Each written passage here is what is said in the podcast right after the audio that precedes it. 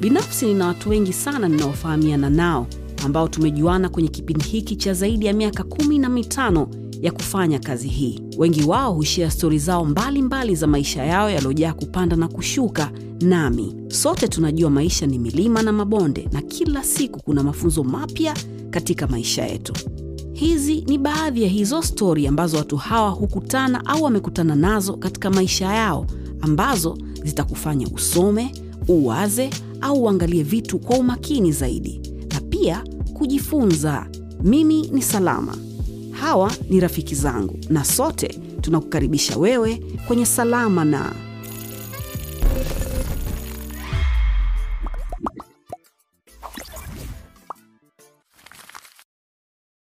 Habari, karibu kwenye Salama na. Yes, wewe ambaye unatutazama uh, popote pale ulipo, sisi tuko kwenye social media na mchango wako, maoni yako, mtazama kwako, kila kitu chako ambacho unakifanyia kipindi hiki tuna appreciate sana. Kwenye meza hii usually tunawalika watu ambao wanatu kwa kiasi fulani kutokana na jinsi ambavyo wao wanaishi maisha yao na maisha ambayo sisi tunajaribu kuwa nayo. Stori kibao zinakuja kwenye meza hii, na kiukweli tuna appreciate sana wewe unaweza kutufollow kwenye Twitter, Instagram au Facebook. Jina letu ni Yaston Town. Mi ndo Salama mwenyewe. Leo kwenye meza hii it's a bit personal kidogo. Mtu ambaye yuko kwenye hii meza ni mtu ambaye ananifahamu mimi toka niko kijana mdogo sana. Amenifundisha vitu vingi kuhusu maisha, hata kama yeye haelewi, lakini kwa yale ambayo amenifundisha, amshua kwa kiasi fulani amenifanya mimi niwe mtu ambaye niko leo hii kwa sababu ya kile ambacho yeye amenifundisha kwenye maisha. Ni coach wangu wa basketball yeah? toka nilivyokuwa mdogo, anaitwa Everest Makunza. Kwa heshima, karibu kwenye Salama na coach Everest. Mambo coach? Ah, safi kabisa. Mzima? Mi mzima. Kitu cha kwanza nakudai kitabu changu. Endadewa kitabu kwenye show sawa sawa, haina shida, utaniambia vizuri zaidi tukimaliza. Unaendeleaje? No, mi naendelea vizuri tu. Nimefurahi sana kukuona coach. Sawa. Maisha ya- yana- yanaendaje? Ah, maisha sio mabaya. Siku zote maisha ni kuyachukulia jinsi unavyokuwa unayachukulia. Ukitaka kuyachukulia kwa, kwa ukubwa wake na kwenda tofauti, nafikiri uta utaenda kinyume na matakwa ya, ya, ki, ya kijamii, matakwa ya kiserikali, utavunja sheria, utafanya vitu tofauti tofauti. Yani. Unatakiwa uende katika pesi ya kwako ambayo Mungu amekujalia. Yani. Usitake kuona fulani kafanya kitu gani, basi nawe ukaenda huko. Kwa hapo ndo watu wengi huwa tunapotea au wanapotea. Kwa hicho ndo kwa haraka haraka ambacho naweza nika tukashare au tukaongea au tukabadilishana mawazo kwa utaratibu huo. Ningependa tubaki hapo hapo e, kwa sababu hapo ndo ambapo panapoteza wengi especially kwenye dunia ya sasa ya utandawazi ambayo watu wanaanika vitu vyao.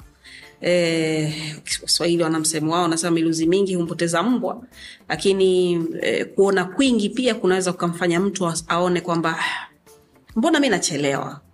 You know? Hiyo sasa. Nani anamfundisha mtu? Nani anamfundisha kijana? Au ulimwengu?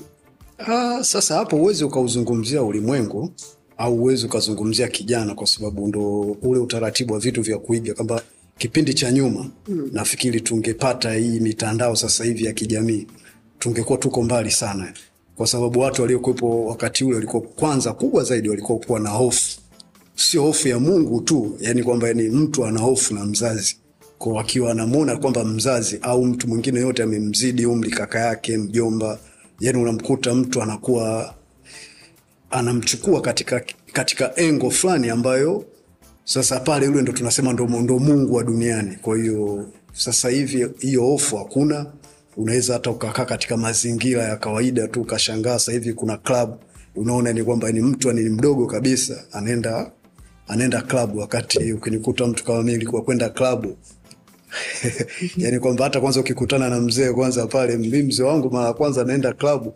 alikopo, kwamba tulikuwa tunaenda jimkana jimkana Club ili marehemu mama asijue.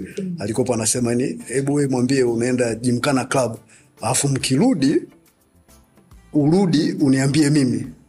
Sasa unaona, katika mazingira kama hayo ni kwamba na hapo huko mdogo unaanza kukua kwa kuwa una hofu uwezi yani ukaondoka tu nyumbani bila kuwa na taarifa yoyote mm. na hata ukiangalia sasa hivi katika mazingira ya kipindi kile tumeanza kujua kuendesha gari watu wengine tukiwa wadogo lakini unabidi kwanza uanze kuliosha gari. Unakaa na mpira pale unaosha unafanya nini kwa mpaka mzee akubali aone kwamba hili gari lime limeng'aa na sio sasa uondoke nalo utembee unalitoa geitini. Kwa hiyo ndo ni kopo ndo njia njia njia kama hizo. Kwa uwezi ukaiba gari uwezi ukafanya nini. Kwa unakupa unaenda katika misingi na unaambiwa kabisa kuna muda wako utafika. Tulikuwa tunanunuliwa baiskeli baiskeli ndo utakuta wewe kwamba unazunguka nayo yani mi nimezaliwa upanga kwa hiyo unakuta mitaa yote ya upanga tulikuwa tunazunguka tuna baiskeli. Kwa hiyo hicho ndo ni kitu ambacho ni chepesi zaidi ambacho ni tofauti na kipindi hiki ambacho unachokuwa unaona kwamba mitandao sasa hivi imekuwa inashawishi. Mtu anaweza akapost picha yake kwenye mtandao unashangaa ndani ya dakika mbili tatu ameposti ambayo ipo katika maadili lakini yeye ameposti kwamba ni kwa ndo watu wengi sasa wataanza kumshabikia pale hmm. atakuwepo amekuja ameondoka lakini kuna hiyo hiyo mitandao iko katika njia nyingine. Unaona sasa hivi hata mimi ndugu zangu wengine nilikopo siwajui lakini magrupu ya kifamilia yamechanganya unaanza kujua ah, kumbe fulani ni ndugu yangu. Kumbe yani kwa ndo kuna tofauti kwa jinsi ya utumiaji. Vijana sasa hivi wamebadilisha. Kwa hata ukija kwenye kwenye njia ambao upande ambao kwenye basketball ambao mi nafundisha. Mm. ukiona sasa hivi wani wachezaji wengi hawa- hawaperform vizuri kutokana na hiyo mitandao. Mitandao inawapelekea kwa hiyo discipline yao inakuwa imeshuka inapotea kwa akiangalia mitandao badala ya kumfundisha ndo inamrudisha nyuma inampoteza kabisa. Kwa ukiangalia ni kama wewe kipindi kile umetoka huko makongo ukuja hapa nafikiri ilikuwa ni form 3 to, to form 4 ukikaa ukiangalia ulikopo na group unakutana na wakina Haili Semzaba sasa hivi ukikaa ukiangalia ni wote sasa hivi yani umeona yale ndo ni matunda ambayo unakuwa mnaona ni kwamba ni wote mpo kwenye kazi wote mnakaa hapo. Lakini kipindi kile mlikuwa mnahisi kwamba nawaonea umeona? Kwa wote yani kwamba mkiangalia ni wakina Gunze ukiangalia Gwantwa Edison yani hapa yani unaweza hata nikawataja wako watu wengi lakini wote ukikaa yani wako, wako juu wanafanya vizuri. Na mimi yani hiyo ndo ni sifa yangu kubwa ambayo mi navulia yani nafurahi nikiona ni kwamba ni watu wametoka wanafanya kitu kikubwa. Kwao ndo unakuwa una, unapata mwamko na napata hamasa zaidi. Hata unaweza ukaona ah, kwa nini yule jamaa bado mpaka leo bado yupo? Hmm. na nilishawai kuja kukutana na, na siku moja na na mwana upanga mwenzangu DJ Venture akawa ananiambia eh, kwamba yani mbona kila siku bado tuko kwenye kikapu? Huko kuna maslahi nini? Na mimi siku moja nitakuja. Lakini unakuta yani sio kwamba utakuja ni upendo tu ule ambao umekaa yani unakuweka yani kwamba yani unapambana unakaa unaona. Kwa hiyo ilikopo ni kitu ambacho ni kikubwa zaidi tena. Ukiangalia Don Bosco kuna watu wengi wamekaa wamepita yani pale unakaa unaangalia kwamba hata wakati ule ilikopo ikija wakina Gardner wanataka kwanza kuji kuanza kujua kutangaza kufanya nini. Walikuwa wanakuja wanashinda pale Don Bosco wanakaa wana, yani mnakaa mnabadilishana mawazo tu ni watu wengi ambao walikopo wamepita. Sasa ukiangalia ni wengine walikopo wako ndani kwenye basketball wengine wako nje. Ukiangalia hata hata mheshimiwa mwana FA naye tulikuwa tunashinda anashinda pale anakuja anakaa kwanza, ni yani unakaa unaona kwa ni sehemu ambayo imetoa imetoa watu wengi. Watu wengi kwa hiyo ni mtiririko yani ule mtiririko ambao ulikopo unakaa huko katika mtiririko chanya tunaita. Yani. kwa hiyo ndo ni kitu ambacho naweza tukazungumza sasa hivi kwa haraka haraka tu. Mm. nisingependa tuzungumze kwa haraka haraka ningependa tuzungumze kwa details kwa sababu najua eh, kupata tena itakuwa mtihani. Kwa hiyo leo tu- tumalizane. Mi nimesema tu ile neno haraka haraka lakini sawa sawa. Na- nataka nataka watu wa, wa, wa kufahamu. E, nataka uji, ujitambulishe mwenyewe kwa majina yako mm. na kitu ambacho umekuwa ukikifanya na toka lini umeanza kukifanya okay mimi kwa majina naitwa Everest jina la katikati Joseph mm. la mwisho ambalo tunatumia wote sasa pale la ukoo tunaita mapunda lakini ni katika ukoo wetu yani ukizungumza ni katika ukoo mmoja yani wetu naujumuisha unaitwa dauka kwa hiyo imekaa kwa hiyo mimi jina la nyumbani nilipewa jina la la marehemu babu yangu ambayo ilikuwa anaitwa Celestine Kivumbi. Kwa hiyo mimi nikachukua lile jina la pili Kivumbi, ndo ambalo likopo hilo ndo ni jina ambalo ni jina la nyumbani. Ukiwa ukiangalia wakati ule yani marehemu babu yangu naye alikuwa ni kidogo yuko tafutafu, na mimi nilivyokuwa nimezaliwa nilikuwa kidogo yani mnene unene wangu ule wa kiuzembe uzembe mm. kwa hiyo ndo ulikopo ule unene wa uzembe uzembe ndo ulikopo ni chachu ya kunipeleka mimi kuingia katika michezo na katika michezo kitu kizuri nilianza kucheza katika football. Kwa nilicheza football katika engo nzuri tu. Kwa nilicheza katika mpaka daraja la tatu. Nilicheza katika timu ya gerezani. Nilicheza pale. Yani nilicheza vizuri katika kiwango kizuri tu. Nilikuwa nimecheza. Nili, nilipata bahati nikafanya mazoezi na timu ya reli ya Mo- Mo- morogoro.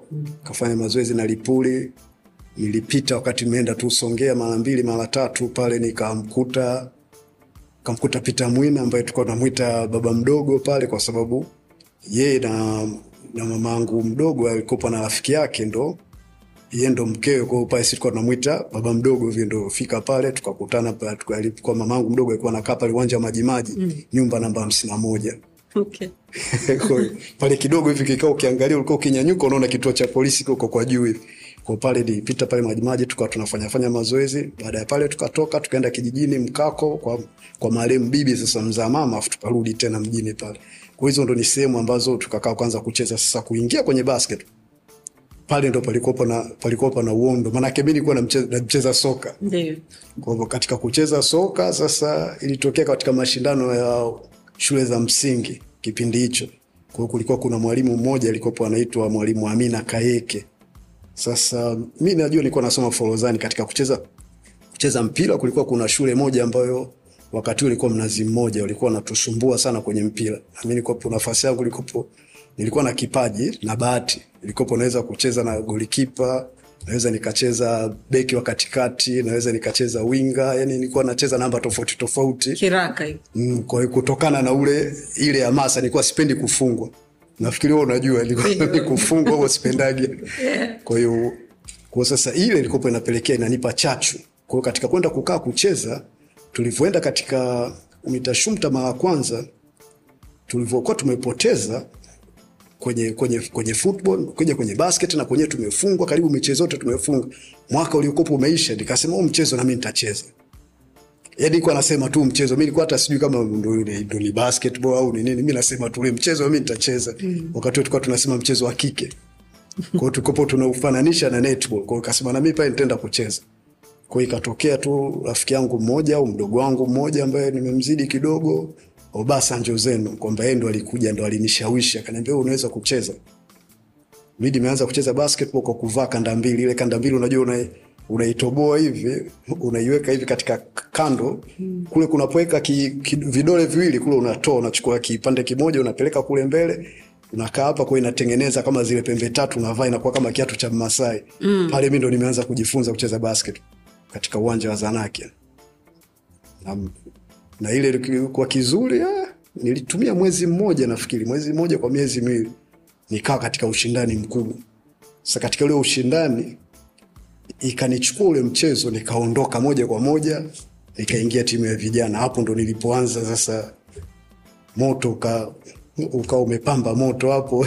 Football ukasahau. Eh, football sikusahau, ndo maana hata nikikutana na coach Bahati hapo huwa anapendaga kunitania. Unakuta wakati mimi nacheza vijana, kulikuwa kwa Simba, kulikuwa kuna mchezaji mmoja naye na umri mdogo, alikuwa anaitwa Nico Kiondo. Sasa mimi nilikuwa nampenda sana, na alivyoenda kucheza vijana nilikuwa ndo nimefika pale na mimi niko mdogo, maana pale ukizungumzia mdogo, maana pale kulikuwa kuna kuna wakina marehemu Wanta, kuna marehemu Joseph Bulongelo, kwa kulikuwa kuna watu ambao wako tafu. Sasa hao ndo ulikuwa unaenda kukaa, unaenda kushinda nao, unaenda kukutana nao. Kwa hiyo wakawa wananibatiza lile jino bwana, ah, wewe unaitwa Kiondo, Kiondo. Kwa hiyo lile jina ndo nilikuwa nalitumia katika timu ya vijana. Kwa vijana mara nyingi watu walikuwa wananiita Kiondo, Kiondo, Kiondo. Sasa alikuwa hata kenda sehemu zingine walikuwa wanajua jina hilo, walikuwa wajui kama huyu ni Evariste. Kwa hiyo mm. yani ilikuwa katika kila sehemu unakuta kuna jina la kwake, inakuwa ni katika engo tofauti. Kwa sasa kitu kikubwa zaidi ukipita Don Bosco watu watakusikia wanakuita Buda Buda Buda Buda. Mm-hmm. Sasa ile Buda ilitokana kwamba nilipata bahati ya kwenda kucheza katika timu ya Posta Posta Kenya pale. Hiyo nilienda kucheza pale na ile ilikuwa yani sio kama bahati yani yani ilikuwa ni lazima niende kwamba yani wale ilikuwa ni muda mrefu walikuwa wananihitaji niende nikacheze kule, lakini sasa kutokana na mazingira ya kipindi kile shule ilikopo ni kwanza sasa na hapo tunazungumzia hiyo ni tisini na moja, lakini unaweza kushangaa sasa, nilienda kucheza katika timu ya Posta ilikopo ni kwenye miaka elfu mbili na hata sikucheza sana. Kwa hiyo miaka yote ilikopo shule tunakaa pale na unakatazwa. Hata katika football sikuendelea kucheza zaidi, mzee wangu alinikataza kwenda kucheza katika mpira. Najua wakati ule mpira ulikopo hauna future sababu yote ilikopo ukienda kucheza mpira, na hata mimi kipindi kile tunacheza mpira, nacheza katika timu ya gerezani, tulikuwa tuna survive kwa shauri ya pale, ilikuwa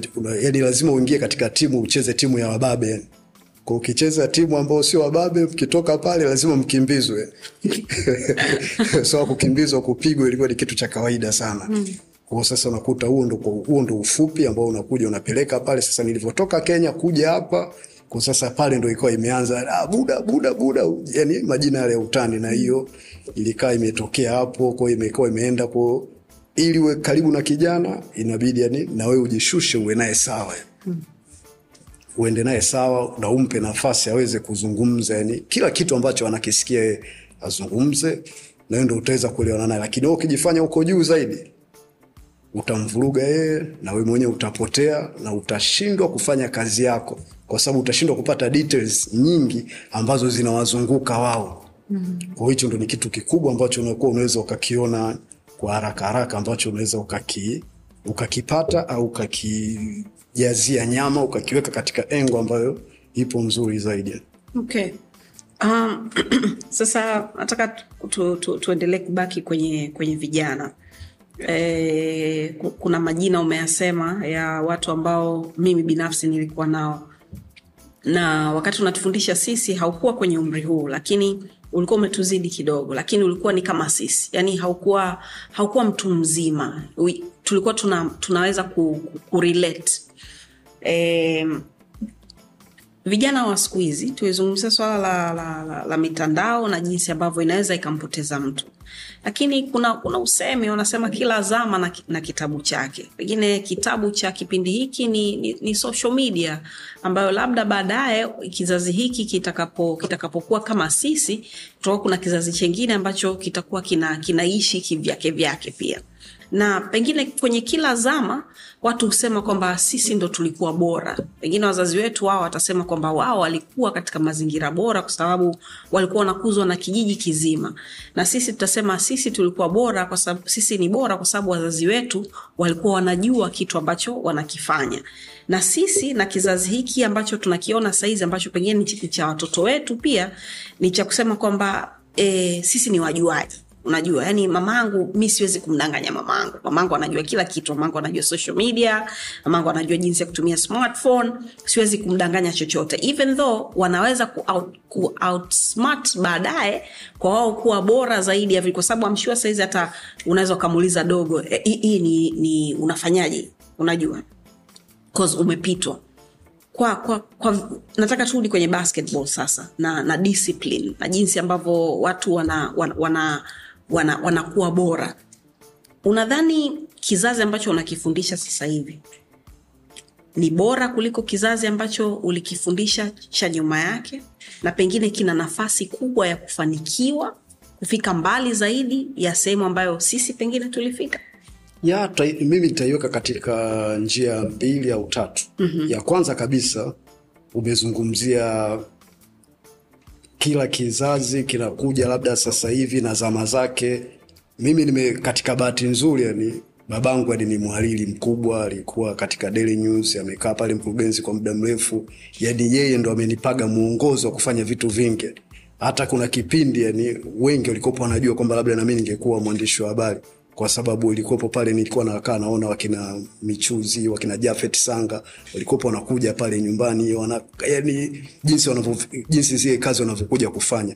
Na nilitoka katika kipindi cha kuona yani tv tv inakuja pale inachukuliwa kwa inaenda pale kuchukuliwa ni kwamba ndo ile unalipia ni kama unavyochukua gari sasa hivi inakupa ina kadi yake ni kwamba inajulikana kwamba tv ipo kwa mtu fulani na ipo kwa mtu fulani. Kwao sasa ukizungumzia kipindi hicho na hata kama ukikaa ukiona alikuwa anazungumzia sijui mzee Sande Mana alikuwa anaitwa kompyuta, kwa maana hivyo vitu vilikuwa kuanzia zamani na vilikuwa vimeenda. Ni jinsi gani wewe unakuwa unajipanga katika ule utaratibu na katika ile mitandao yako na kila kitu? Na hapo, ni wewe ni jinsi gani unavyo mpangilio na ni nani ambaye unayemwamini na unaweza ukamwambia kitu gani ambacho kawa sawasawa? Kwa sasa pale ndo nidhamu inapokuwa inaanzia. Sasa tukija katika lile swala la la wachezaji wa sasa hivi na wachezaji wa kipindi cha nyuma. Hakuna tofauti sana. Isipokuwa tu ni uelewa wa mtu ni jinsi gani anavyokichukulia kile kitu na wewe jinsi gani unavyokaa unamwambia na anaweza akakaa akaenda katika mtiririko. Kwa sababu katika kumbukumbu nzuri kipindi cha nyuma kulikuwepo kuna kuna mwalimu Kipingu, Masawe, ulikuwepo na yani, walichukua watu wengi sana, na sio kwamba wote ambao mmekaa ni mko katika field kama wewe sasa hivi ulivyo, au kuna watu wengine wamekaa, kuna wengine walibaki na wengine wakapotea. Kwa sasa hivyo vyote ni vizazi ambavyo tunavyozungumzia, nidhamu ya mtu binafsi ndo inamweka katika engo nzuri. Sasa hivi kuna exposure kubwa sana sana, nafikiri hata sasa hivi wewe unatamani ungerudisha umri wako nyuma no really kwa, yani ukiangalia ni vitu ambavyo vilivyokuwa. Hata mimi siku moja nikakaa naanza kusema ah, na mimi ningepata vitu kama hivi ningekuwepo katika nafasi. Kwa hiyo I'm good. unaona ni kwamba yani, yani hata sasa hivi yani uki, ukiangalia ni wapo wachezaji wako wengi, coaches sasa hivi wako wengi ki, tofauti sana na kipindi cha nyuma hmm. Tofauti iko ni kubwa sana. Coaches ulikopo unaweza ukakaa ukatutafuta tuko wangapi. Ukija hata huyu katika kumbukumbu yako unaangalia ni wakati huo ulikopo umeanza unacheza pazi ulivyokuwa unacheza pazi, lakini kwenye timu ya pazi mlikopo mko wachache, wewe na Regina basi, lakini wengine wote mliotoka nao kwenye umiseta walikuwa wako Don Bosco ndio na wewe ukaamua kushift uje Don Bosco, kwa sababu pale uwezi ukakaa tena huko na wakina Edson huko na wakina Gwanto wale wale upate nafasi yako ya kucheza, ndio uka, ukaama ukaondoka hapo ukaja ukacheza Don Bosco. Sasa pale ilikopo ni nidhamu ya kwako wewe mwenyewe kwamba unaangalia ni wapi unataka kwenda kukaa kucheza, lakini kwa sasa hivi ukiangalia wachezaji tuliokopo nao, mtu anaenda kucheza katika uwanja, ya kwanza kabisa inakopo kwamba upende mchezo, uvutiwe. Sasa pale ni mtu anakaa anaangalia tu, anavutiwa, anapenda mchezo, lakini maadili ya mchezo hayapo maadili ya michezo hayapo. Sasa usitarajie tu kwamba huyo mtu hata umwambie kitu gani hawezi akakaa akakusikiliza, hawezi akakaa akakuamini. Kwa hiyo ukienda ukishindana naye ukikaa ni sawasawa tu utamvuruga atoke nje kabisa, utakawa yani mtakaa mwelewani. Na kubwa zaidi ulizungumzia swala la mitandao. Sasa hivi kuna zile Stephen Curry effect, kwa hiyo kila mtu wanaweza kufanya kwenye kugugo, anataka kuangalia pale, alafu ukienda kumfundisha anakuja kukuchallenge, sio tena anataka kupokea zile basics, ajue nini cha kufanya cha kinachotakiwa kufanya, lakini yeye anakaa anaangalia kwenye mtandao, ndo anachukua pale mazoezi. Utakuta ameweka simu yake pembeni, anajaribu kugezea pale kwa akija kucheza, sifikirike sasa kama atataka kucheza na wenzake. Zaidi ya kuwa anacheza yeye mwenyewe peke yake binafsi.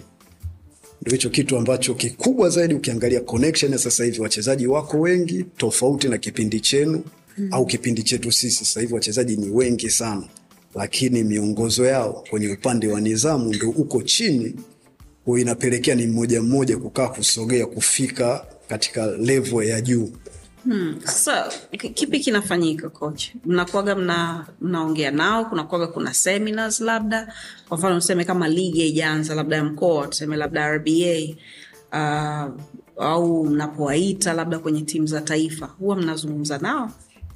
Ah, hilo ni kitu, kitu ni chepesi sana ni ambacho kukaa kujibu, kwa sababu ukiangalia ni kwenye mfumo mfumo wa, wa, wa uendeshaji wa michezo, sio basketball tu peke yake.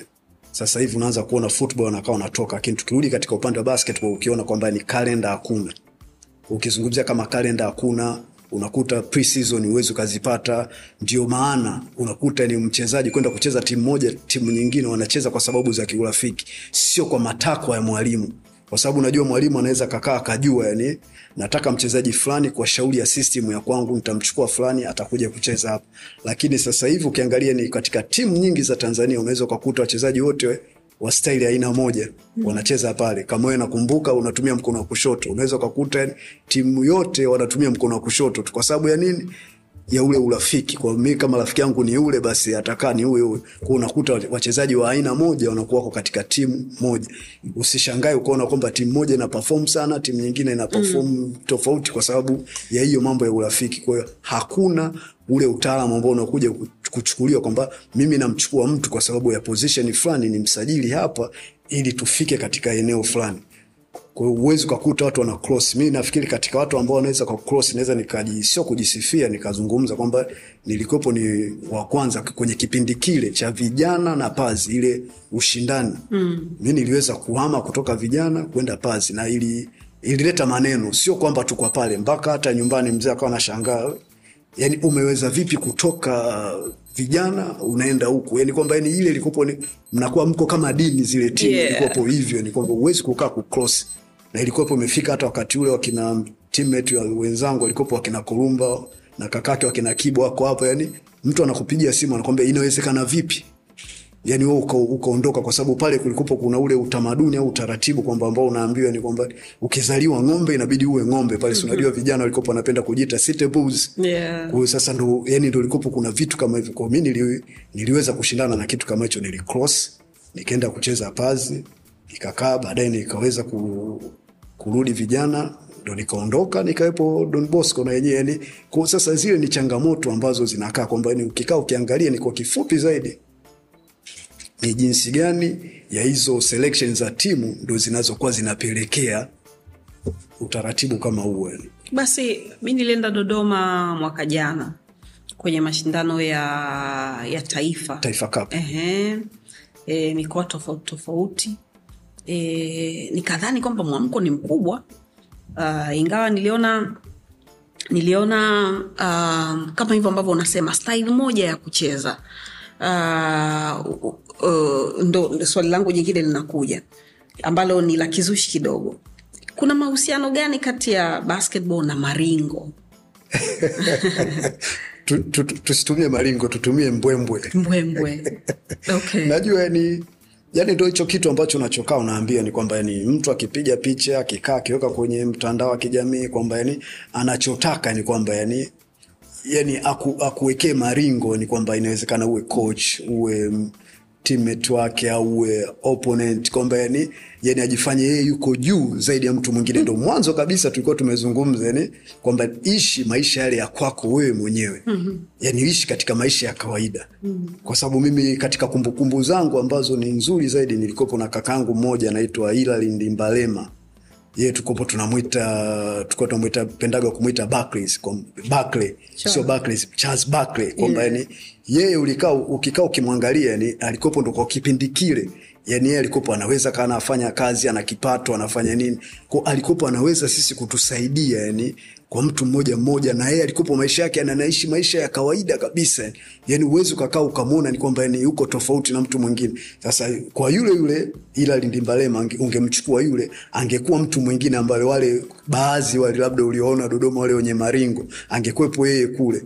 Tungekuwa tu, tumefi, yani mi ningekuwa nime, nimetoka labda na wenzangu. Mm. maake kwenye kizazi hicho ndo tukopo na wakina Bahati Mgunda. Kwa hiyo ina maana tusingetoka. Mm. wakina Loti Cheo tusingetoka ni katika eneo lile sasa kama yule mtu alikopo anaweza katusaidia na kipindi kile ikopo tunasafiri kwenda kucheza tournament za KPA Mombasa. Hasa hapo unakuwa unazungumzia Pazi walikopo anaenda na, na basi la maremo mzee Malai Scholastica. Kwa hiyo sisi kama vijana tunachanga, yani lazima uchange pesa ili uweze kusafiri, na kipindi kile kupata shilingi elfu kumi ilikuwa sio kitu kidogo. Sasa unakuta yule anaweza katuchangia shilingi elfu tano tano watu zaidi ya mmoja, na mnajua tena mkifika tena kule lazima mwende kidogo, yani mtembee tembee, mjue mji yani kwa sasa ile kujua mji na yeye anakuja anawasaidia anawapa pocket money anafanya nini huyo mtu mmoja alikopo hana malingo. sasa najaribu tu kui, kuitengeneza picha yani tukae tuone kwamba wapi tunapotoka na wapi tunakwenda kutokana na lile swali kwamba ni malingo yanatokea wapi mm. ni tabia tu ya mtu binafsi ndio unaopelekea pale yani anataka kujikweza kujiona yeye ni mtu mkubwa kushinda watu wengine na yeye kwamba anatembea yani tofauti na watu wengine maana nakumbuka hata pale mimi nilikuona Dodoma yani hata ulivyokuwa una cross yani ulikuwa unakuona kuna mtu mwingine anataka kuwekea attitude. Nakumbuka ukacheka sana ni pale ukakaa. Sasa yani kwa hiyo sasa yani yani hayo ndo ni mazingira ambayo yamekaa kwamba haya yote anakuja kutokana na nini. Basketball bado ipo katika sio kiwango kikubwa sana. Mimi naua kila siku na nitaendelea kusema mpaka itakapokuwa imesogea kwamba ipo katika promotion ya basketball hii ni promotion ni promotion kwamba ni watu wengi wanatakiwa waijue kwamba basketball inachezwa na ikikaa ikifika pale inachezwa kwa utaratibu gani.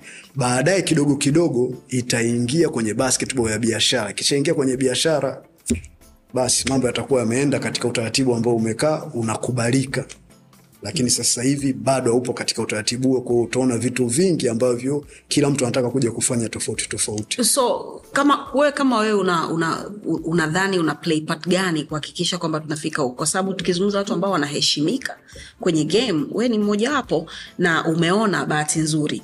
Uh, umeona miaka ya tisini umeona miaka ya elfu mbili na umeona miaka hii. Wapi tunakwama? Na kitu gani ambacho kinatakiwa kifanyike hapana sio kwamba tunakwama sana. Yani mimi katika pati yangu kubwa ilikuwepo kwenye akili yangu kuanzia kipindi hicho kwamba nilikuwa na yani mimi mwenyewe kwanza binafsi nilikuwepo nasema kwamba ninaenda kwenye basketball.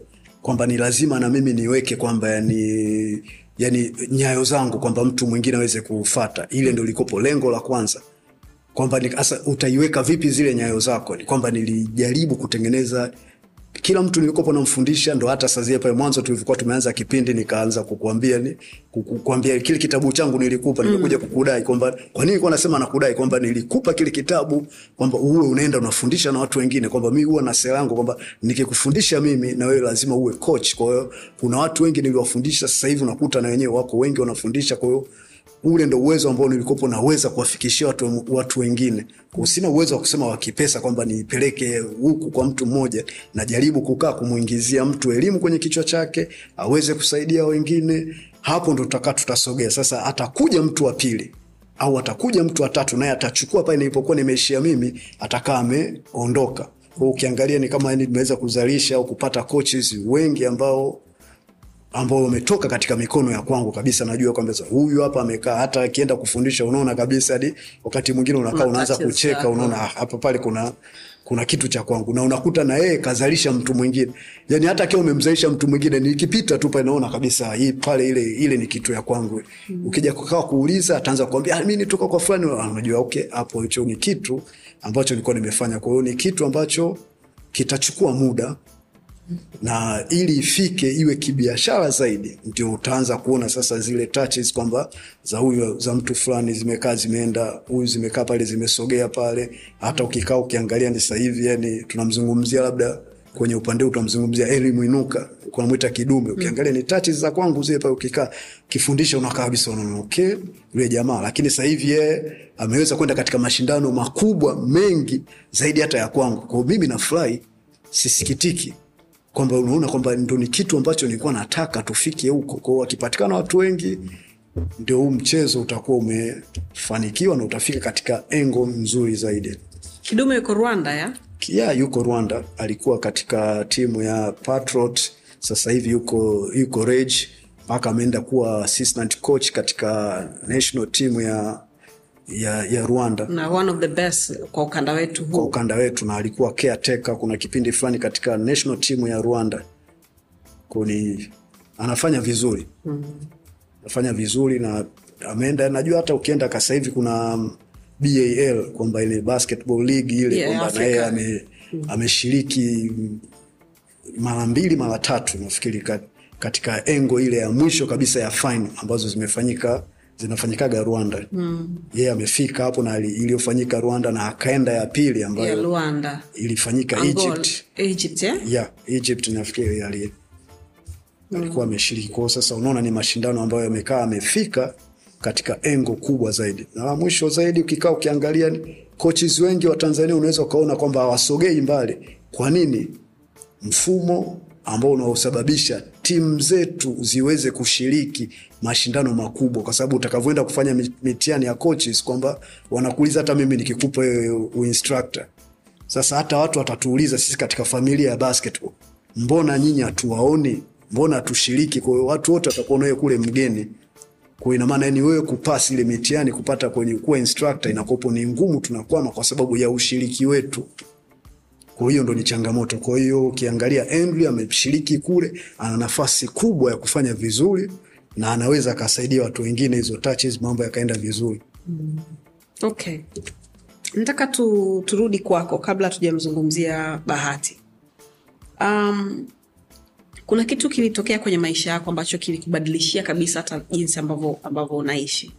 Uh, kwa ambaye hakufahamu akikuona ataona una makovu uh, ata pengine ha- hataweza kujua labda kitu gani ambacho kilitokea katika maisha yako na mimi binafsi sikumbuki vizuri lakini najua kwamba ulipata ajali mbaya sana katika maisha yako ambayo kwa kiasi kikubwa ilibadilisha maisha yako. Nataka uniambie kama hautojali hiyo siku ilikuwaje?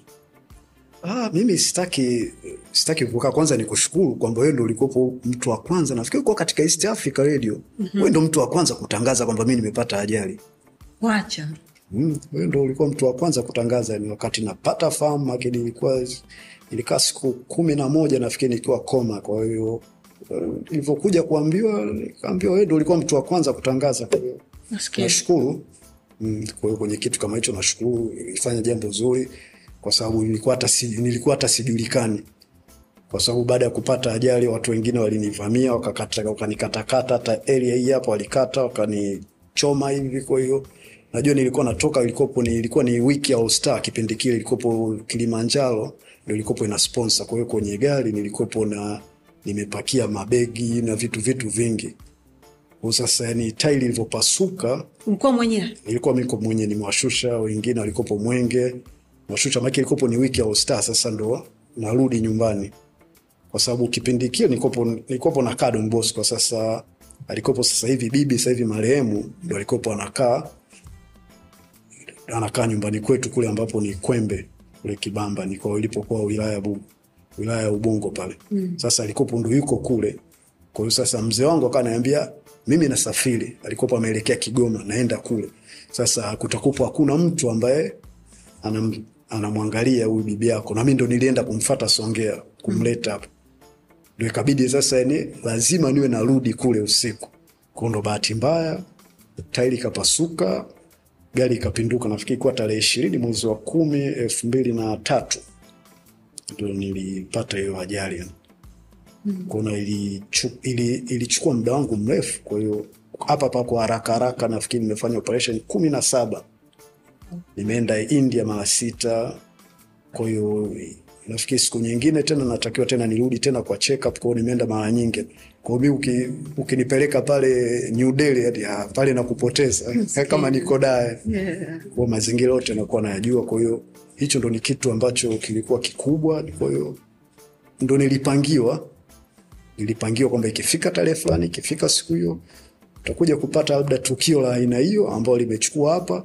Kwa sababu mission sikuimaliza ambayo nilikuwa nimepangiwa kuifanya ndo nashukuru mungu kwa niliyolipata mpaka sasa hivi bado nipo mm-hmm. na naendelea kupambana pole coach asante so ajali ilivyotokea haukuwa umeumia sana ila watu walikuvamia ndo wakaku, wakakupiga ya walinipiga hapa nilipasuka hapa palipasuka hapa palikuwa na ukiona hiyo wame- mambo ya mambo ya, ya hizo sajari hizo nini mm. kwa hiyo ndo walikopo wame, wamekaa hapo. Nashukuru Dr. Profesa Atif alitokea Egypt ndo aliweka hapa sijui kuna kitu anaita expander unajaza maji. Hata hapa nywele zilikopo haziote. Kwa hiyo ndo umekaa kwa hiyo hii hapa plate ambayo wanajua wale watu wa neurosurgery wanajua ni kwamba hiyo plate wanafanya vipi. Kwa hiyo vitu vingi vimekuwa vimekuwa vya kutengenezwa tengenezwa kutokana na teknolojia. Ni kwamba ili uweze ku, kuendelea na maisha na mambo mengine yakae yaondoke. Na kitu kikubwa yani haikunitisha sana. Najua mi kitu cha kwanza ambacho yani sasa hivi naweza kuzunguka sehemu yote naweza nikatembea kitu chochote. Namshukuru tena yani sasa hivi ni profesa alikuwepo Dr. Kinasha alikuwepo pale Moi. Yeye ndo alikuwepo ananisimamia katika kwenda katika kila area. Wakati huo kuna blue yeye alinaweza kuniambia ni kwamba unaweza ukaenda sehemu gani bila wewe kuona aibu kwamba yani ukakaa ni kwamba alikuwa anataka kujaribu kuona kwamba yani nitakuwa najisikia vipi? Kwa akaniambia mi nataka utoke huo unatembea. Mi nilivyotoka tu hospitali huwezi kuamini nili, nilienda na stopwatch nikakaa nilikaa dakika nusu saa nilienda blue palms blue ile ambao walikuwa wanapiga bonlavu pale nilikaa na wakina bonlavu unajua wale ndo, ndo kaka zangu upanga nimekaa pale. Mi nilikaa na niko na bandage na nini nimekaa blue nusu saa nzima. Hata sikuona aibu na nilikuwa najisikia ni mtu wa kawaida kwa hiyo ile ilinipa nguvu ndo maana mpaka leo yani yani naona mi kawaida tu na ukiangalia katika area yote mi sikuogopa hapa katika upande wangu huu hapa ndo kulikopo kuna hapa ndo ulikopo mpaka mfupa ulikopo unakaa unaonekana katika jeraha lote niliogopa mi niliogopa hii hapa huku hata nilikopo naona kitu cha kawaida sana kwa hiyo au ni sehemu ya maisha. kwao ni vitu vya kawaida sana. kwahiyo ni wewe jinsi gani unaichukua, ndo inarudi kule kule kwenye lile swali lako la msingi la ule discipline. Ukiwa una discipline katika maisha yako, kwenye kila kitu utashindwa kufanya. Kwa hiyo ni kuwa na hofu na kujua ni nini ambacho unachokuwa unafanya na kukubali kile unachokuwa unakipata kwa wakati huo. Hiyo ndo ni njia pekee ya mtu yoyote kuweza kusurvive. una watoto kocha Hmm? una watoto Ningebahatika wife Mm, ah, niko mwenyewe kama ulivyozungumza mwanzo, ilibadilisha maisha yako ajali mm. kwao ilibadilisha, kwa hiyo kwa wakati ule ningeweza ku, kuendelea, lakini kwa kipindi ambacho nilichokuwa nimekaa kwamba kuambia kufanya operation kumi na saba mm. na mpaka nimeenda India nimechukua miaka nane ndo nimeanza kwenda safari ya kwanza. Kwa hiyo kuna yani ndo safari ya kwanza unakaa unaenda. Kwa hiyo sasa uwe- uwezi uka- ukakaa ukaanza kufikiria mambo ya ndoa, uwezi ukafikiria mambo ya nini. Kipindi kile kupo ni kipindi ambacho ni lazima upiganie maisha. yeah. Kwa hiyo hicho ndo kilikuwa kitu kikubwa zaidi, na tulikuwa tunapambana. Kwa hiyo na shukrani zingine kwamba hapo ndo namkumbuka, ni ndo yani rafiki yangu mkubwa marehemu mama yangu, ndo alikuwa ananipigania hata tukisafiri tukiondoka. Kwa hiyo ndo alikuwa mtu wangu sana wa karibu. Kwa sasa huyu unakuta ni changamoto ambayo zilikuwa zimenikuta, ndio maana mpaka sasa hivi bado umenikuta hizi kama anazosema mwana FA, bado nipo nipo, lakini inshallah mambo mengine yata amina. yataenda tu kwa amina bila shaka. Wewe moja kati ya watu safi kabisa wewe. Na bila shaka mwenyezi mungu amekuwekea mtu fulani hivi amazing ambaye utakuja kukutana naye huko mbele. Huwezi jua yani kila kitu kinapangwa. Kabisa. kila kitu kinapangwa na itafika wakati wake haitarajii kwamba lini. Hata naweza nikawa nimetoka hapa nimetoka tu hapa studio. Halo halo. Ah, ukasikia umechukua umechukua mtu. Mambo si ndo hayo she. Okay.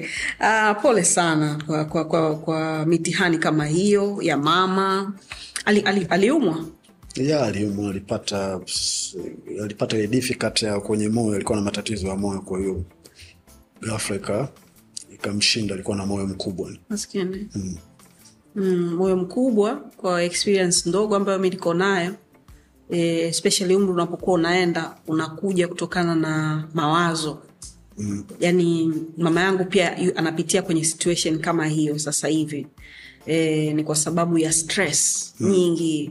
E, wazazi wetu kuna, kuna umri wanafika wanakuwa hawataki kunywa dawa umeona? Yani mtu kabisa anajua kwamba ana presha. kwa mfano kama mama yangu mimi nisamee maa na kusemea kwenye tv but uh, eh, anajua ana presha lakini na anatakiwa ale kidonge kila siku pengine labda asubuhi na jioni lakini anaweza asile. Kwa sababu tu ameamka hiyo siku yuko vizuri. Umenielewa? Mm. hajui kwamba ameamka leo vizuri kwa sababu ya kidonge ambacho alikuwa nakula juzi jana na mwezi huu wote. Na akiendelea kunywa dawa ndo kutamfanya aendelee kukaa sawasawa lakini akijisikia vizuri anaacha. Na stress za wajukuu siwezi kusema za watoto kwa sababu watoto si tumeshakuwa watu wazima. Mm. vitu ambavyo haviwahusu ya ambavyo hawatakii kuwa na stress navyo lakini bado anakuwa anajivika yale majukumu kwamba huyu mjukuu wangu mjukuu ana baba yake na ana mama yake. Sasa wasi ndo wanaomtania? Yeah, lakini yani ala, anyways yote, yote, yote mipango ya mwenyezi mungu. Ye mwenyezi mungu ndo anajua kila kitu. Mm. lakini pole sana mwenyezi mungu amrehemu. Mzee bado yupo? Mzee yupo bado anaendelea kufanya shughuli zake ama siku hizi anatuangalia tu sisi anatukosoa kwenye tv yule bana yule. Anasoma magazeti. Sasa ni nini hiki rafiki yangu? Siku hizi anafanya shughuli zake tu kama kawaida kwa hiyo shukuru mungu ana anaendelea vizuri. Muda mrefu mzee wa kanisa kwa hiyo anaendeleza Yeah. na shughuli ambazo anazohitajika kuzifanya ambazo zi kwenye field ya kwake na sehemu zingine za kiserikali ambazo anahitajika mm.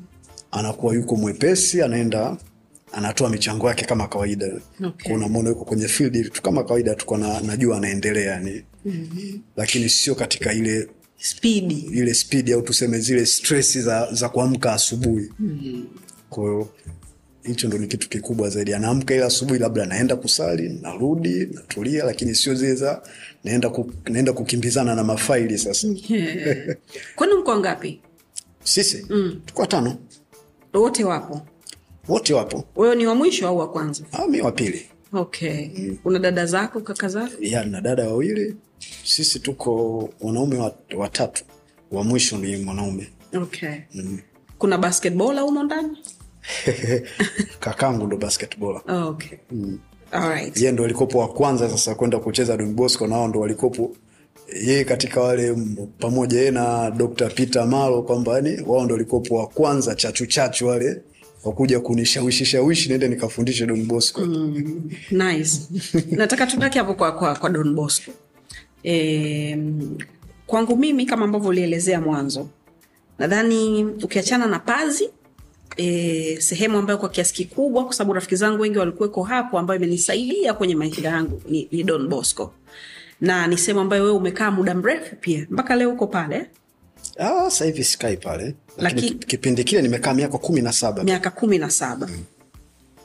Nataka uniambie umuhimu wa vitu kama don bosco kwa maisha ya, ya vijana ambao ndo wameanza kujitambua Ah, kwa sababu tukizungumzia tu yani kama Don Bosco kama Don Bosco yani center yenye pale ile ni center vijana pale iko Upanga ndio ukienda Mbuyuni ni, Ipo. ni pale sasa sio senta ya vijana pale ni shule mm. pale ni shule ya ufundi ambao utakuja utapata vitu vyote pale na sasa hivi yani kadiri mambo yanavyozidi kubadilika ndio unaanza kukuta kuna kompyuta kuna vitu kuna veta kuna ufundi wa aina yote useremala magari welding kwa kuna vitu pale pale ni shule kabisa ambayo imekaa imetimia. Sasa ukikuta kwenye shule kama hiyo ndio utakuta na dodoma na wenyewe wana shule kama hiyo. Ukienda sehemu tofauti tofauti kwa tanzania wana kila kitu wana sehemu. Kwa hiyo kitu ambacho wanakaa kwa sisi pale upanga ambacho tunajua kabisa ndo hata kipindi kile kwamba mimi wanifundisha hiyo kazi.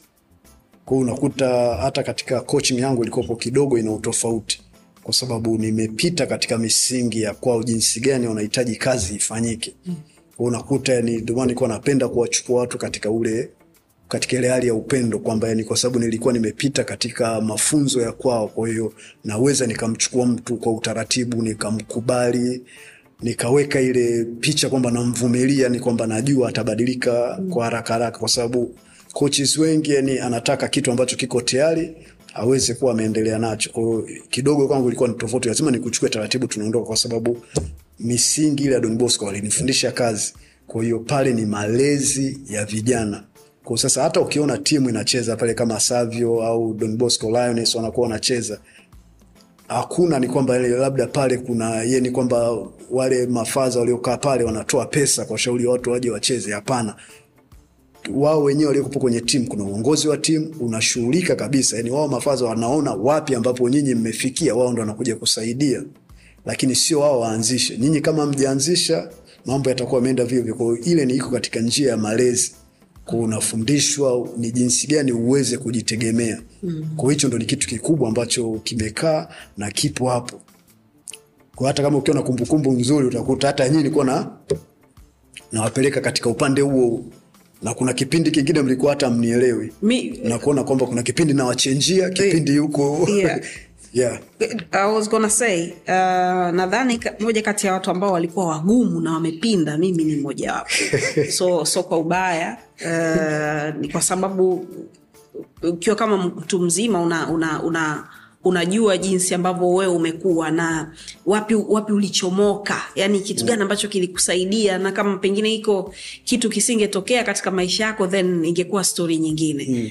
Uh, lakini kwa kiasi, kwa kiasi kikubwa sana ilinisaidia kuweza kuniweka kwenye, kwenye, kwenye mstari na ku, kujua kwamba huku siko ambako mi nataka kwenda huku ni, ni sehemu ambayo mi nataka kwenda. So narudi tena hapo hapo kwa, kwa, kama wewe ambavyo ulikuwa recruited sijui waliku- walikupatapata vipi wakakupa hiyo kazi e, wakakufundisha ili na wewe utufundishe sisi mmoja ambaye anatuangalia sasa hivi ambaye naye angependa kupata opportunity kama hiyo hizo nafasi huwa zinapatikana vipi Ah, yani mimi ilikupo sio kama ni nafasi kwamba mtu alikuwa ametokea, ni kwamba kulikopo kuna faza mmoja hapa ndo ambao ameanzisha ile timu mm. walikopo anaitwa faza Peter Paul. Sasa pale na ulikopo ndo nimekutajia pa Dr. Malo mm. na kulikopo kuna bwana mmoja anaitwa Dastan na sasa hivi mwingine alikopo Clifford sasa hivi marehemu mtoto wa mheshimiwa Simba sasa na pale ukiambia katika ile chachu ambayo ya kakangu alikuwa anaitwa Owen ndo walikuwa wamepelekea tu ah bwana hapa najua sasa hivi najua basketball imebadilika imekaa kwa sababu coach Delfinus ndo alikuja kubadilisha ile structure ya basketball ya Tanzania. Sasa na mimi nilikuwa katika ile katika ile timu ya vijana. Kwa hiyo sasa wale ndio walikuwa wamekaa wameona kwamba kwa nini na sisi hapa Don Bosco watoto Upanga tusianzishe timu tuweze kwenda kushindana na wakina Pazi na wakina vijana ikatokea kitu kama hicho. Sasa kwa sababu walikuwa wanajua mimi niko kule na Delfinus ndo yuko pale, kuna baadhi ya vitu nitakuwepo nimechukua kwa hata zile touch za kwangu unazoziona kwamba mwasisi ni Delfinus ambao mimi nimezichukua. Mm. Kwa ukiangalia zile touch za kwangu mimi zina zina watu wakubwa niki- tu yani ilianza kwa Delfinus. Delfinus akanipeleka kwa coach mwingine sasa hivi ni instructor wa FIBA Ronnie Owino. Kwa mimi nikienda Nairobi nikikaa na na Ronnie Owino yani tunakaa kama mtu na mtu na mdogo wake.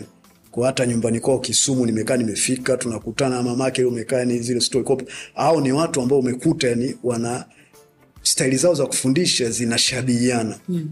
na unakuta kuna nikakutana na mtu mwingine tena sasa hivi ni marehemu Smarts yeye ndo akawa na anakuja pale. Mi nilikuwa napenda kumwita we mzee wa dawa akaniambia ah, we una, una vitu fulani ambavyo ume, umekaa yani unakaa yeye anafundisha timu ya Cope tulikutana naye katika timu ya Posta pale sasa unakuta mikono kama ya watu hao na mwisho mwisho wakati sasa hivi nimeshaanza kuwa yani coach mkubwa kidogo na nguvu nguvu ndo nikakutana na na Dr. Rafik ambaye wa Egypt Alexandria nikaja nikakutana na na Constantine yule ambaye ndo sasa ndo ni rais wa coaches kwa, kwa Afrika kwa hiyo katika upande wa FIBA. Sasa unakuta ni hao watu wote naokutajia mimi nilivyokaa nimekaa kuangalia ni filosofi zao zinafanana, lakini unakuta kuna baadhi tu ya vipengele vinakaa vimeondoka. Kwa sasa mimi nikawa naanza kucheza hapo katikati kwa sababu nikaona kwamba sijapishana nao sana na siwezi nikakaa nikaondoka. Kwa hiyo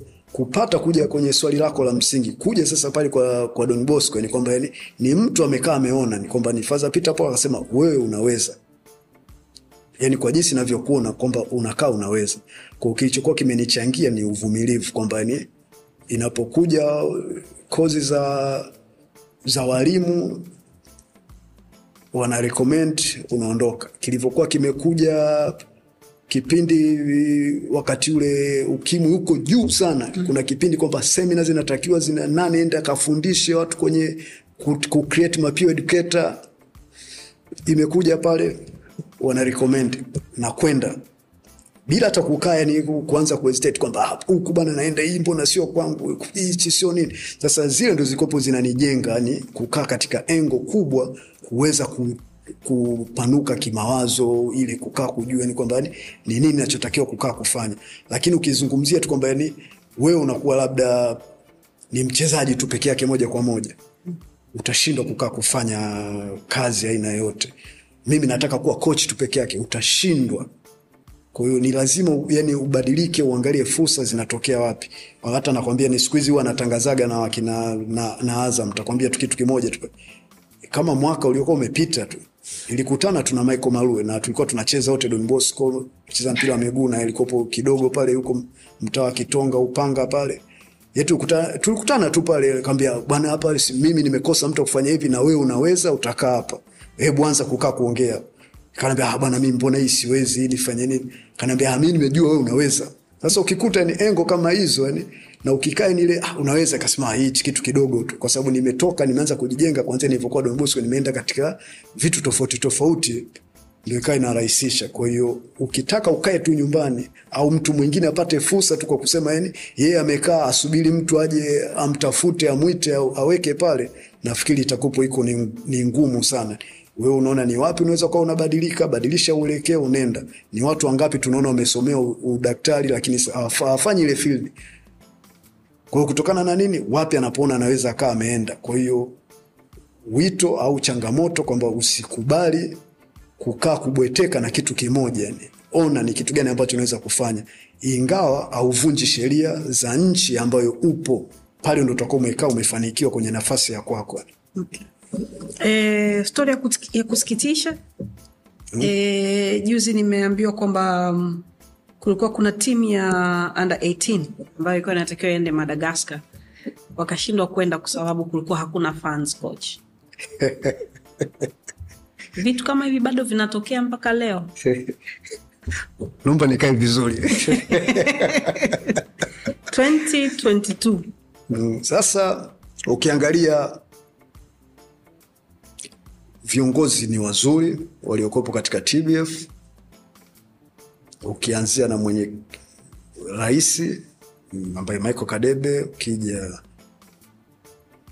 kwa makamu wewe unamjua. Webula Balongo, ukija kwa katibu Mwenze Kabinda, kienda huku mpaka yani kwenye structure yote imekaa vizuri, na walienda katika engo nzuri sana, na wapongeza kwa kufikia hatua kubwa, kuipeleka timu iliishi katika mazingira ambayo yalikuwa yako bora na yalikuwa yako mazuri walipokuwa Uganda, na mpaka wakaweza kufanikiwa kufuzu kwenda Madagaskar. Sasa hata mimi nilikaa nimeshangaa, baada ya siku mbili tatu unasikia timu haiendi na katika kuzungumza kwamba tulikuwa tunazungumza yani kama timu imeweza kwenda ku, kwenda kuona wabunge na ilikopo tumezoea sisi watu wakienda bungeni wakiwa wameshinda, lakini hawa wali, walienda katika mtazamo mwingine tofauti, yani wako katika maandalizi, wako camp, wameenda pale. Sasa ilipokuwa imefika huku kwamba ni sikupata sasa picha nzuri, tuliwashirikisha hao wabunge kuja kuwaambia kwamba tulivyotoka Uganda kwamba yani hebu tuangalie, tushikeni mkono ili tupate nafasi ya ku- kwenda kule, kwa sababu unashtuka tu ndani ya siku mbili unashangaa timu haiendi. Sasa ndo fursa kama hizo, wale vijana wamekosa nafasi ya kwenda kucheza, coaches wamekosa nafasi ya kwenda ku, ku, sio kujifunza, yani waonekane ili waweze kujumuika na watu wengine. Sasa hicho kimekosekana, kwa hiyo ni ni kitu ambacho kila mtu akikumfurahisha na akikukaa katika nafasi nzuri, hata wao kama viongozi na, najua akijawafurahisha, lakini awezi akatoka hadharani kwamba najua ukiwa kiongozi wakati mwingine unatakiwa uyabebe yote, mabaya mazuri yote uyabebe uweke katika engo moja. Najua tu kwa wito wangu, najua hajawafurahisha na wajapendezewa, kwamba hata ukikaa ukiona kwamba tumecheza Taifa Cup na inakuwa ina fana ina iko na live game ina inakuwa ina, ina, Ina rangi za ina rangi za kijani tu pale zinapendeza zimekaa, alafu unasikia timu ime, imeshindwa kwenda, na katika wanaotoa udhamini wanasomesha vijana wale wale. Sasa kwenye fursa zingine, ili wawasaidie watu kuondoka, walishindwa kwenda kule.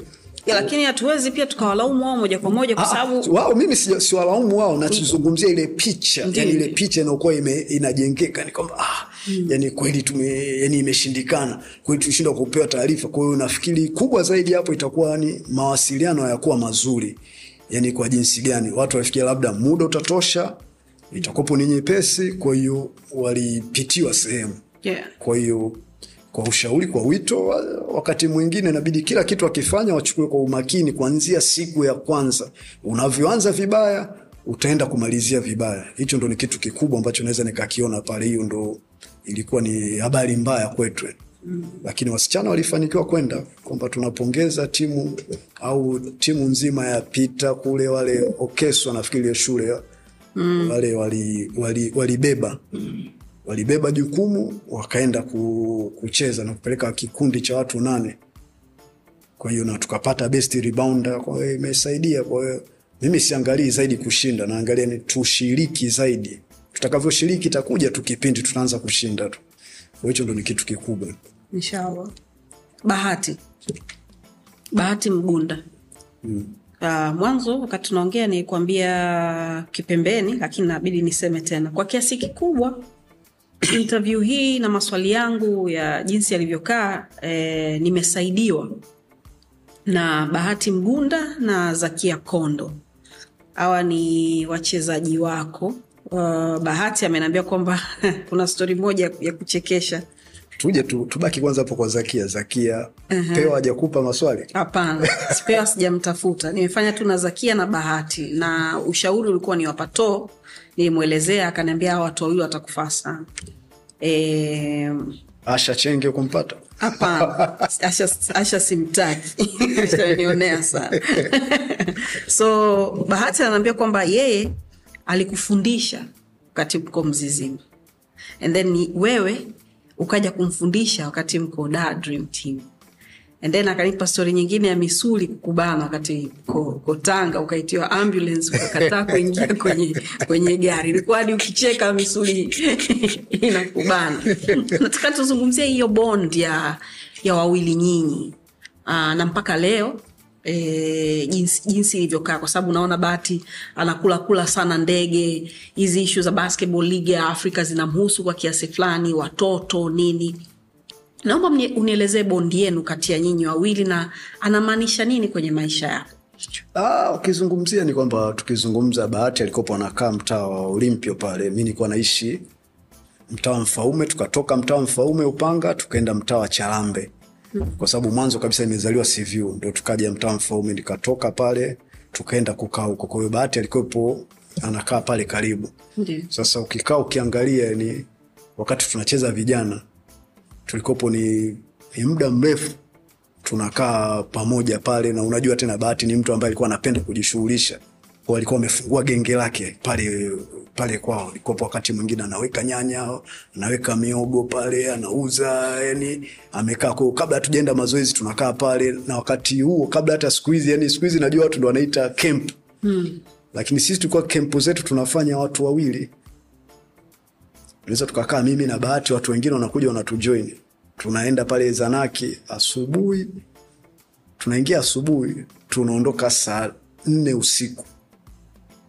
Ko mtalala pale kwenye miti, mtakaa ile miogo mnaowekaweka tu pale, mnakaa mnakula. Kwa hiyo yani yale ndo alikopo maisha ambao sisi tulikuwa tumezoea kwamba pale mtafanya mazoezi kuanzia asubuhi, mta mkichoka mnapumzika, ukifika jioni mnakaa mnaondoka. Sasa tukija katika lile swali la msingi kwamba ilitokea vipi, yeye akaanza kunifundisha alafu mimi nikaja baadaye nikamfundisha. Kwa kwenye misingi ambayo alikuwa amekuja yani hasa ndo ile ukwambia, unajua mazingira ya kipindi kile kwamba yani lazima mtu mpeane fursa, tupeane connection.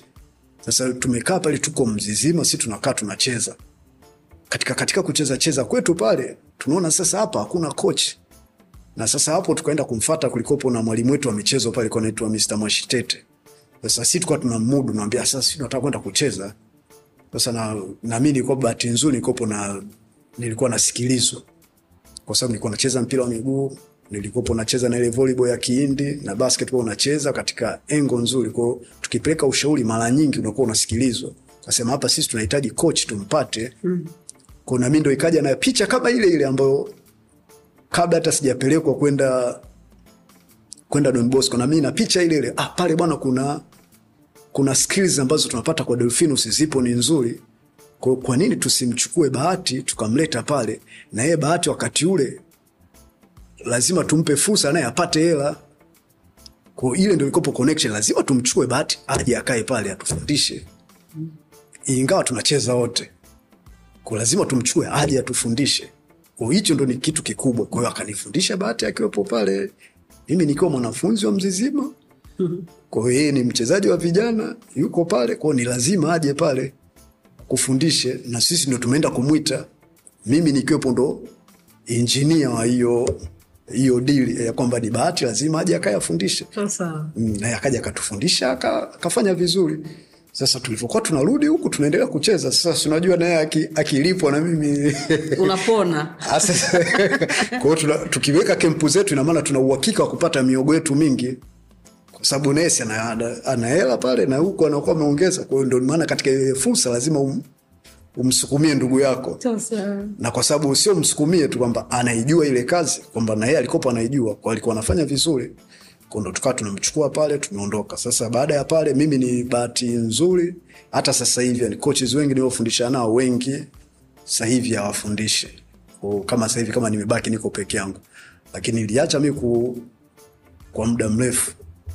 Niliingia katika kufundisha nikiwa niko na umri mdogo. Mm-hmm. Sasa wakina Bahati walikuwa bado wanaendelea ku, kuwepo pale na ilikuwa haina ujanja. Mimi nilikuwa na lazima niwafundishe na lazima ni katika kuwachagua nichague, nachagua fulani fulani na nakaa namleta pale. Kwa hiyo wakija ambao wakina Bahati pale, siku ya wakifanya mazoezi, mi nakaa na karatasi, wakati huo tunaita albadili baba kwa mi nakaa na karatasi tu pale, wanakaa unasema leo nitataja albadili, afu leo staje ni una- unawapandisha unaweza hata ukaweka hata siku tatu. sasa nisingewasumbua nisingewasumbua siku hiyo. Sasa hivi wangekuwa wajanja. Wazee wa paranjo. Eh, wale wangekopa wajanja nisingewasumbua. Kwa hiyo- maana hiyo ni story tu ya, kawaida tu. Lazima tuende nao hivyo. Okay. That's nice. Um, katika watu wengine ambao wa, wana, wanafanya vizuri na ambao bila shaka mikono, mikono yako imehusika kwa kiasi kikubwa ni bwana Mudi mchenga. Eh, mchenga original bwana Muhamed Yusuf aka Mudi. Mudi uh, mi ni mdogo wangu. Eh, amen- amenisumbua sana. Lakini katika vitu ambavyo navipenda ni kuona jinsi ambavyo amekuwa na na jinsi ambavyo amebadilisha maisha yake. Nimeona dodoma pia kama coach. Watu kama wale huwa unajivunia kiasi gani coach? Ah, ya mudi ipo kidogo iko tofauti na watu wengine. Mm. kwa sababu wale wakorofi tunataja ulikopo wewe ulikopo zakia ulikowapewa sasa nyinyi amkufikia ni levo ya mudi yani nyie hata mkunisumbua sana lakini mudi ali- alinisumbua. Yani alinisumbua ilifika mpaka kipindi nili, niliamua kuchukua madaraka yani yani mi nilikuwa kama baba yake sasa nilikuwa nakaa naye. Kwao tulienda naye katika spidi ya taratibu mpaka alipokuwa amefika pale na hata mpaka sasa hivi tukikaa tukikutana naye yani utakaa tu wakati mwingine utamwona anakuja tu "Wewe, wewe," anakasirika "Ah, sijui umenisema hivi sijui umeniambia nini Eh, unajua tena mtu akiwa amekuwa mkubwa hataki kuambiwa ile anataka yani na yeye ni mwambiane kiukubwa. Kwa hiyo mi najivunia ni kuona kwamba anajisukuma katika nafasi yake nzuri anayokuwa anakwenda lakini anajuaga tu mi tabia yangu ni hiyo tu kwamba napokuwa amekosea ni moja kwa moja na naweka, naweka mkono tu pale nilikuwa nakaa. Kwa hiyo ni mtu ambaye ana, ana juhudi kubwa anafanya vizuri na ameamua kuchukua muda wake ku, kuweka ile field ya kwake yani kibiashara zaidi ameitengeneza kibiashara. Tofauti na labda mimi navyofanya tofauti na bahati anavyofanya kwa sababu bahati afanye kibiashara kwa bahati yuko kwenye taasisi nyingine yeye anasimamia tu pale kufanya kazi lakini mudi yeye taasisi kama iliyokupo pale kwa hiyo ina maana anaweza hata akanichukua mimi siku moja akani kaniambia njoo kaa pale fanya kazi hapa mm. au akawachukua watu mtu yoyote ambaye anakaa katika field ya kwake akaweza akafanya naye kazi kwa sababu yeye ndo anaongoza hiyo taasisi na ameiwekea misingi ya kisheria na sio peke yake amechukua wenzake ambao wamekaa pale wako pembeni wanakaa lakini watu wakiona mchenga wana- wanafikiri labda wanamwona mudi tu peke yake.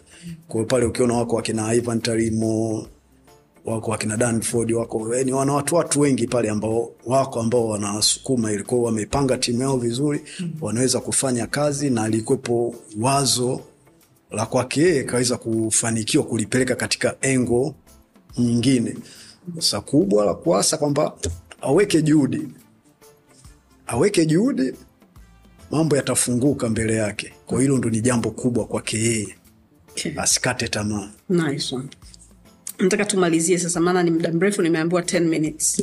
So nataka tu wrap up kwa kuzungumzia mustakabali wa, wa sisi kama taifa na kwenda kucheza e, ligi kubwa duniani. Tunajua kwamba kuna europe unaweza kucheza ulaya uh, zaidi spain pengine uh, lakini kama kama mchezaji eh, wa basketball watu wote wanataka kwenda kucheza nba you know? kwa bahati nzuri tuishawai kuwa na mchezaji mmoja ambaye pengine hakuishi sana kwenye ligi kwa mtazamo wako unadhani karibuni tunaweza tukawa na mmoja wawili watatu wanne kama ambavyo wenzetu wa, wa, wa magharibi wako nao Ah, itachukua muda kwa sababu hata walikopo wametoka wako wakina tuliona Alfa Kisusi ameenda, wako watu wengi hata yani wanatoka wanaenda, ni wengi wamekosa misingi ya mwanzo. Kwa hiyo jinsi wanavyokuwa wanatoka itawatengenezea watu wengi kukaa kutoka. Hata wale waliotoka sio lazima sana waende wakacheze, lakini ni ile kutengeneza picha kwamba Tanzania kuna watu wanacheza. Hata alivyotokea Shimu akaenda akacheza Tanzania, tulianza kuonekana kwa tunacheza. Kwa ukiangalia ni kwa shimo ilivyokuwa ametokea, hata mimi katika ile bahati ya kupata kwenda Marekani nilipata bahati, tulienda coaches ishirini na moja kwa sababu nini? Tulione, yani ilionekana kwamba Tanzania kumbe kuna basketball inacheza. Sasa tu, tu, tusingeweza kuonekana na ile program ambayo ilikuwepo iko pale ubalozi wa Marekani kila siku watu walivyokuwa wanaenda, watu wa kuchora, watu wa kufanya nini, vitu vingine tofauti tofauti, lakini alivyotokea Hashim na sisi tukaangaliwa, ikaonekana. Kwa sasa hicho ndo ni kitu ambacho kiko wazi kwa hata wale wanaoenda kule, itatengeneza ile njia ni watu kuleta macho huku kuona kwamba kuna watu wanacheza. Najua kuna ukifika, ni kama hata sisi tulivyokuwa tumepata bahati ya kufika pale Marekani, mtu mwingine ni yani akili yake inavyomtuma yani hajui kama huku kuna kiwanja hata kwamba kuna kiwanja cha basketball kinacheza. Kwa hiyo ni chachu kubwa sana, watu wetu wakiwa wanatoka kama hivi. Games sasa hivi zinakaa zinaonyeshwa, tunaona akina 255 wanaonyesha katika YouTube kwamba vipi mambo yanaenda, kwa watu walikopo nje wanaiona ile game. Kwa hiyo itaonekana Tanzania kuna mchezo unakaa unachezwa, kwa hiyo watu wengi wanaweza kuja, watapata fursa. Kwa hiyo vijana wengi sasa waweze kuhamasika kwanza kucheza sasa, ili waweze kutoka kwenda kule kubwa. Kama una elimu pale, yani kabisa pale, mi naweka mikono, hakuna kitu, lazima tusome. Tukishasoma tukiwa tuna maksi nzuri, ndo tutaweza kukaa kucheza. Hivyo vitu vinaendana kuona kama unasoma vizuri, ile nidhamu yenyewe itaingia pale pale, kwa sababu utataka usimamizi utataka tu kwenda ovyo ovyo mm. Na hata kule wanavyokwenda ni target, sio lazima uende ukacheze NBA, kwamba ni kule watu wanajua kwamba ile ni biashara, hawataki waribu brand yao.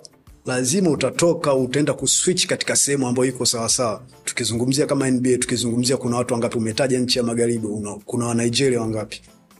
Sababu hata mi katika coaches nili, niliambiwa swali kama hilo, tukikuchukua hapa tukikupa wewe instructor, una, unapelekwa pale Nigeria uende kufundisha, utaenda kumfundisha nani? Umeona, ni kwamba ni ule muunganiko wakao huko juu zaidi. Kuna Wasenegali kule wamekaa, yani kwa sasa wewe ni lazima utafika pale ufanye kitu tofauti tofauti ili uweze kufanikiwa.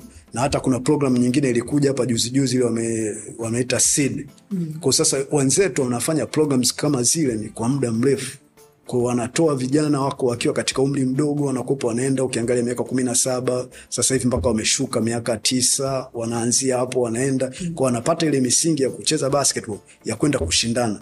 Tofauti kubwa ambayo sisi ama kipindi cha nyuma tulikuwa tunafanya. Kwa hiyo sasa hivi yani yani wewe unavaa tu yani nguo tu ya, kwako uliokuja nawe, lazima tubadilike na kwenye Watu wanafanya mazoezi katika rangi za nguo tofauti, ili inaanza kureflect au kutengeneza ushindani wa wenyewe kwa kuanza kuzoea wakiwa wamevaa uniform, wanaweza kukaa, wanaweza kushindana.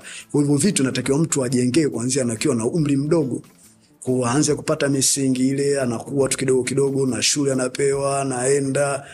Ikifika tu kipindi utamkuta amekaa ule ndo mtiririko ambao umeenda vizuri, na ukiangalia kama TBF wanajaribu kukaa kuangalia ni katika umri wote wanajaribu kwanza kucheza, ingawa kuna mapungufu tu baadhi ya sehemu, kwa sababu mchezo ujawa kibiashara zaidi, kwamba utakavyogeuka kuwa kibiashara itakupo ni changamoto. Kubwa. Wazazi ndo wadhamini wa, wa TBF, ile ndo ni TBF ya kwao, yani wazazi ndo wanatoa mchango mkubwa kwao, ni pesa ambayo inatoka katika mkono. Ikifika kipindi mzazi akiangalia kula na kucheza, ipi muhimu? Kula. Kwa hiyo mtoto usiende kucheza shule sasa hivi, usiende kucheza sasa pale, kwa sababu mchezo huko kibiashara. Ndio maana unaona tu kuna nafasi hapa ya kusuasua, tofauti ukiona na Rwanda mm. Rwanda wanatuacha sasa hivi, hizo project zimeenda kwa muda mrefu na zinaendelea kufanyika kwa sababu sasa hivi mchezo wao kule umekuwa kibiashara. Ndio maana hata ukiona Henry yuko kule analipwa hela nzuri, kwa sababu kama mchezaji wa kawaida tu wa kawaida tu ambaye yani yupo tu wa kawaida anaweza akapata labda laki sita kwa mwezi. Sasa sisi hapa wakwetu tunacheza kwa nauli mm. Kwa umeona kuna tofauti hapo unapata fursa labda upate nafasi ya kazi, tunacheza hapa kwa, ajili upate network. Kwa tofauti inapokuja kati ya sisi na wengine. Kwa hiyo tusikate tamaa, tuendelee kupambana. Sio lazima nifanikiwe mimi, tuweke nguvu zaidi, mchezo usife, ili wengine waje kula matunda. nimependa jinsi ambavyo umesema uh, mafanikio ya hashim ya kuweza kucheza kule yalifungua milango kwa watu wengine kuweza kwenda ku, kama hivyo ambavyo nyinyi mlienda. Hmm. sidhani kama watu wengi wanajua vitu kama hivyo. Yani uh, nadhani katika vitu ambavyo hashimu anaambulia mara nyingi ni kusemwa eh, kwamba haku, hakufanikiwa au ali, alicheza ama vyovyote vile ambavyo wanataka kusema. Lakini pengine hawaelewi aina ya, ya milango ambayo yeye aliifungua kama yeye kupitia eh, association ya basketball ya marekani na ubalozi kwa watu wengine kuweza kupata nafasi iweke kabisa serikali Yeah. kwa sababu yule alikuwa ni mlipa kodi mkubwa mpaka sasa hivi. Mlipa kodi kwa hiyo wale wanathamini vitu kama hivyo. Na ashimu ashimu ni mkali. Nikikwambia mimi kwamba jamaa mkali ni jua ni mkali yani kwamba ni hakuna kwa sababu mbali ya kwenda huko hata alivyokuja hapa juzi juzi tu akacheza kwenye ligi alicheza katika timu ya savyo mm. yani yeye mwenyewe kama yeye ndo alisema mi nitakuja kucheza yeah. yani yeye kama yeye ndo alikuja alikuwa nitakuja kucheza na nataka vijana wengi wacheze kwa hiyo unaona kabisa ni mtu ambaye ni ana, anapenda ni sasa hivyo vitu vingine ni watu na, yani na maneno yao tu binadamu najua watu na, unachotaka yani yani wewe hashimu aje akujengee nyumba. Unataka hashimu aje akujengee hapa yani arena.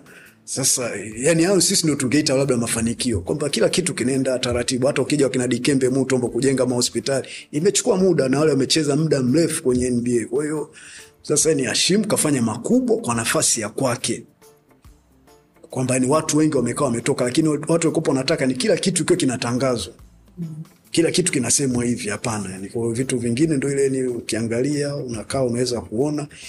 Kubwa zaidi katoa milango kwa watu wengi. Ndio maana unaona wakina atiki wanatoka wakina alfu walitoka. Yani watu wengi tu na wataendelea kutoka. Mpaka sasa hivi tunajulikana kwamba wakina stefan kari wamefika hapa.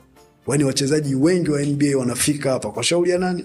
Huyo huyo mtu mmoja ambaye ni heshimu kwamba ndo watu wengi wanakaa wanakuja. Na basketball inajulikana kwa shauri ya huyo. Hata tunaiona hiyo live live ya mwanzo zamani kipindi kile kilikuwa kwa wakati wa marehemu john tambo kwenye itv mm-hmm. ni miaka mingapi imepita?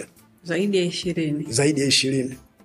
Lakini sasa imekuja hapa shim katokea ndo hivi vitu vingine vyote vinakaa vinaonekana. Kwao sio kila kitu kije direct kuna vingine vinapitia kwenye kona kidogo. Mm-hmm. kocha asante sana. Nashukuru nashukuru sana umekuja na inshallah ukiwa kuna lolote tutaku, tutakupigia eh, tutaongea zaidi. Eh, na naamini tume, tumejaribu kugusia vitu vingi vingi hapa ambavyo vinakuhusu wewe pamoja na mchezo kwa kiujumla. Um, hii, hii basketball africa league ambayo inajulikana kama ball huu ni mwaka wake wa, wa, wa pili. Wa pili kwenda watatu. unaelekea watatu ya unadhani ni mkombozi ambaye tulikuwa tunamtafuta mimi siwezi nikaiita mkombozi mm. kwa nini kwa sababu bal imetukuta sisi hatupo tayari Yeah. wale waliokuwa wako tayari ni mkombozi kwao Yeah. kwao sisi tuna kazi ya kufanya zaidi ili tufikie bal iwe mkombozi wetu kwa sababu pale watu wanaweka pesa mm-hmm. na sisi basketball yetu inacheza ya kujifurahisha kutengeneza network. Kwa hiyo tunarudi tena kule kule. Network yenyewe ni ipi? Ya mkate. eh, sio mkate tunapata shule afu siendi shule siingii darasani. Zetu kwa hiyo to ni kitu kikubwa zaidi. Okay. Mm. inshallah ita, itakuwa siku moja. Asante sana. Nashukuru. Okay. So mwenyewe ndo huyo hapo ambaye eh, nasema mi nilikuwa mkorofi sana lakini sina uhakika. Eh, inawezekana uh, bila shaka wote tuna tunajivunia kwa watu ambao tumekuwa yeye pamoja na mimi. So yangu matumaini nawe kama ni mkorofi kwa kiasi fulani utakuja kunyoka tu siku moja baada ya kumsikia kocha akisema kuhusu mimi na wenzangu ambao wanaishi tu vizuri maisha yao kama kutoka kuna lolote cheki kwenye twitter instagram au facebook jina letu ni Yastin Tanza. asante take care. Vipo vya lawama sio shida, vipo vya kupoteza sio muda. Wenuka na ukimbize ndoto, ah, ah, ah. Kupatia ina maana hukosei. Kiburi kinafanya tujongei. Tunaamka wapya kila day. Yeah, yeah, yeah, yeah.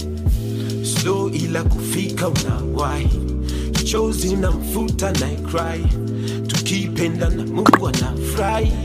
Yeah, yeah. Mihisi hitaji kucomplain